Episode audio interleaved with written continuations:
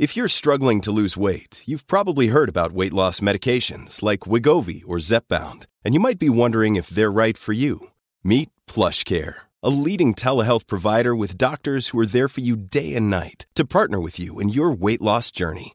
If you qualify, they can safely prescribe you medication from the comfort of your own home. To get started, visit plushcare.com slash weight loss. That's plushcare.com slash weight loss. plushcare.com slash weight loss. Radio that makes you think. This is the Brian Kilmeade Show. A&M bought every player on their team, made a deal for name, image, and likeness. All right, we didn't buy one player. All right, but I don't know if we're going to be able to sustain that in the future because more and more people are doing it. Uh, that is Nick Saban, coach of uh, the legendary coach of Alabama, multiple national titles, talking about this new age of players getting paid through name, image, and likeness.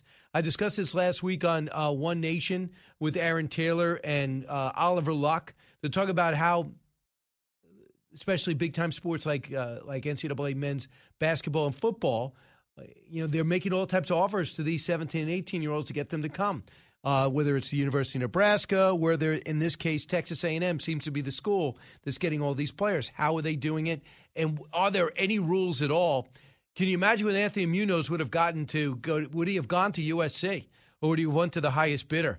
Uh, he was a, a, number one pick coming out of college, and then was uh, perhaps the greatest offensive lineman ever when he was done uh, playing in the NFL. Uh, two Super Bowl appearances and Anthony Munoz, Hall of Famer, joins us now. Anthony, welcome back. Brian, always good being with you. One of my favorite uh, Fox guys. So thank you for having me. Thank you very much. And of course, you like me better than Hammer, even though you've known Hammer longer, right? hey, I told you to kind of not say it so loud. You know, he is a Cincinnati guy, so we got to make sure he doesn't hear it when we say. It. I that. understand that. Uh, and you have this great, you have this great uh, give your fathers an experience of a lifetime opportunity uh, to talk about this father special that you have uh, that's coming up on June 19th. But I wanted to get your take on uh, on this whole name, image, and likeness, and some panic that people are having right now about college football, especially. What do you think about it? Well, let's put it this way: when I came out of high school, I would have taken a in and out hamburger gift card. That would have been enough for me to go wherever. So I mean, let's put. It, I mean, let's come on. Let's be real about it. Right. No, I think no, I'm all for student athletes getting compensated, but I think it's getting out of hand. I think there has to be parameters put on this. Uh, you know, my whole understanding was, okay, Brian, you come to my university, you're going to do a couple commercials for me with my dealership, or you're going to promote my jewelry store, and I'm going to pay you for that. Well, no, now it's just like there's a set amount for every player coming, not only cash but a car, and I mean now you're bidding. So I really believe it's gotten out of hand. There has to be perimeters put on it. So here's I want you to hear this. Here's Nick Saban calling out uh, Jimbo Fisher of Texas A&M. Cut 34. Oh, we just we just played that. Uh, here here's Jimbo Fisher answering Nick Saban. Cut 35. It's despicable that somebody can say things about somebody, and more importantly, you're taking shots at 17-year-old kids and their families. That they broke state laws. That they're, they're all money. We bought every player on this group.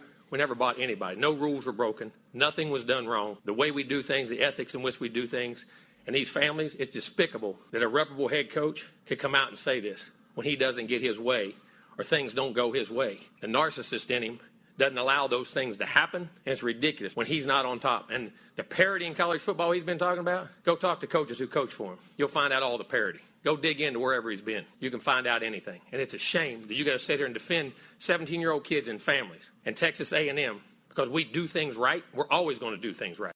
Well, I mean, he used to coach uh, for uh, Nick Saban, but you know, you see a lot yep. of coaches walking away. Would you? Would you? I think that uh, Nick Saban uh, apologized after that. Well, if he did, I was going to say Dana White, get a hold of both those guys. Let's see them in the octagon. but no, I, you know what? I mean, I respect Jim Fisher. I mean, it's not illegal, guys. I mean, they've said that this can happen. So teams are taking advantage of it. The same way I think the, the transfer portal is crazy. You know, teams are taking advantage of that because it is set in place. Why not take advantage? I mean, if I was a head coach,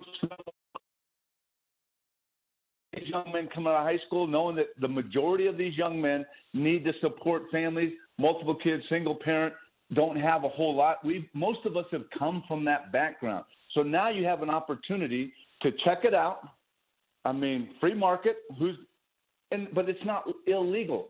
So why complain about it until something's done about it? And like I said, rules, regulations, parameters, whatever it may be, until that's set in place, there's nothing wrong with it. That's what they've put in place. So it becomes the ultimate competition. It's not just Alabama, Ohio State, you know, three or four schools now. Not everybody has opportunity. A&M, man, they're loading up because they have the money to pay these young men with NILs. Mom deserves the best, and there's no better place to shop for Mother's Day than Whole Foods Market. They're your destination for unbeatable savings, from premium gifts to show-stopping flowers and irresistible desserts. Start by saving 33% with Prime on all body care and candles. Then get a 15-stem bunch of tulips for just $9.99 each with Prime. Round out Mom's menu with festive rosé, irresistible berry chantilly cake, and more special treats. Come celebrate Mother's Day at Whole Foods Market. Uh, Anthony Munoz, our guest. Uh, so, Anthony, you got this very unique. I've never heard anything quite like it. Uh, you are you are putting together basically a Father's Day weekend. Uh, so you're putting together. You're an ambassador for the Fatherhood Festival at the Hall of Fame Village in Canton, Ohio. It's going to be Friday June 17th through the 19th. It's going to go all weekend long. You can get tickets at uh, fatherhoodfestival.com or just Ticketmaster. What did you put together? Who's going to appear, and what what was the approach here? So, Brian, so we've just talked about NIL college football. You know, I talk about pro football and Hall of Fame and Pro Bowls and All Americans, Heisman. But to me, this is something Father's Day weekend that is very, very, very important in our country. Fathers stepping up and being fathers. And here's an opportunity to come to the Hall of Fame Village. They're on the property of the Hall of Fame and have a full weekend with your kids of engaging, re engaging, continue the engagement Friday night, we're going to have hopefully the biggest movie watch in the country. We're showing American Underdog, the Kurt Warner story, Tom Benson Hall of Fame Stadium. Bring your blankets. Come from wherever. You don't have to just come from Ohio. Watch the movie. Then Saturday, gates open at 9, starting at 10. We're going to have a full day of fathers engaging with their young people, father activities with kids, a combine, and just, but we're not leaving the moms out. We're going to have several tents on the field, Brian, where moms are going to be pampered. Mm-hmm. The dads are going to be working, engaging with their kids. The moms are going to have pedicures, manicures. We're going to have we're going to have the moms huddle. Shaun Alexander and Valerie Alexander. Sean played at Alabama, played sure. Seattle Seahawks. They're going to do the moms huddle. They're going to take care of the moms. And if there's anyone that knows something about being a mom, Valerie Alexander just had her 12th kid. So she's got her PhD in, wow. in being a mom. And uh, so, yeah, so then Saturday night, Jordan Davis, who's on the Buy Dirt Tour, he's going to do a concert Saturday night. Then Sunday, we're going to wrap it up with a Father's Day brunch in the Hall of Fame in the Nash Family uh, Conference Center. There inside. The ticket you buy through Ticketmaster or you go to you know fatherhoodfestival.com will be for the whole weekend. It'll allow you after being with your kids, watching a movie, interacting on Saturday, the concert. Give that ticket you present it, we'll get you into the brunch and we'll get you into the hall, tour of the Hall of Fame. So for me, myself, Mike Singletary, great middle linebacker from the Bears, he's going to be there. We're the we're kind of the ambassadors. We're the same Hall of Fame class. Not it wasn't by design. The class of 1990. David Robinson, the the former NBA you know basketball player, and hopefully we'll get more you know former players that come in, bring their kids, and uh, it's just going to be a great weekend, Brian. And uh, you know I'm hoping that maybe someone like you can make your way into Canton, Ohio that weekend and maybe do a show or, or maybe make an appearance. So, uh, yeah, well, you know, definitely that, that to... offers out to you. Yeah, we'd well, love to see you. Yeah, I, ho- I hope I can work that out. But I, a couple of things, Anthony. Tell me about your dad.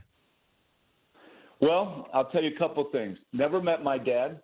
He was in and out of prison the entire time I was growing up. So I'm 63 years old now, and I can tell you that I do not know my dad, never met my dad, but I just knew exactly what I told you. Uh, never met him, was in and out of prison, passed away.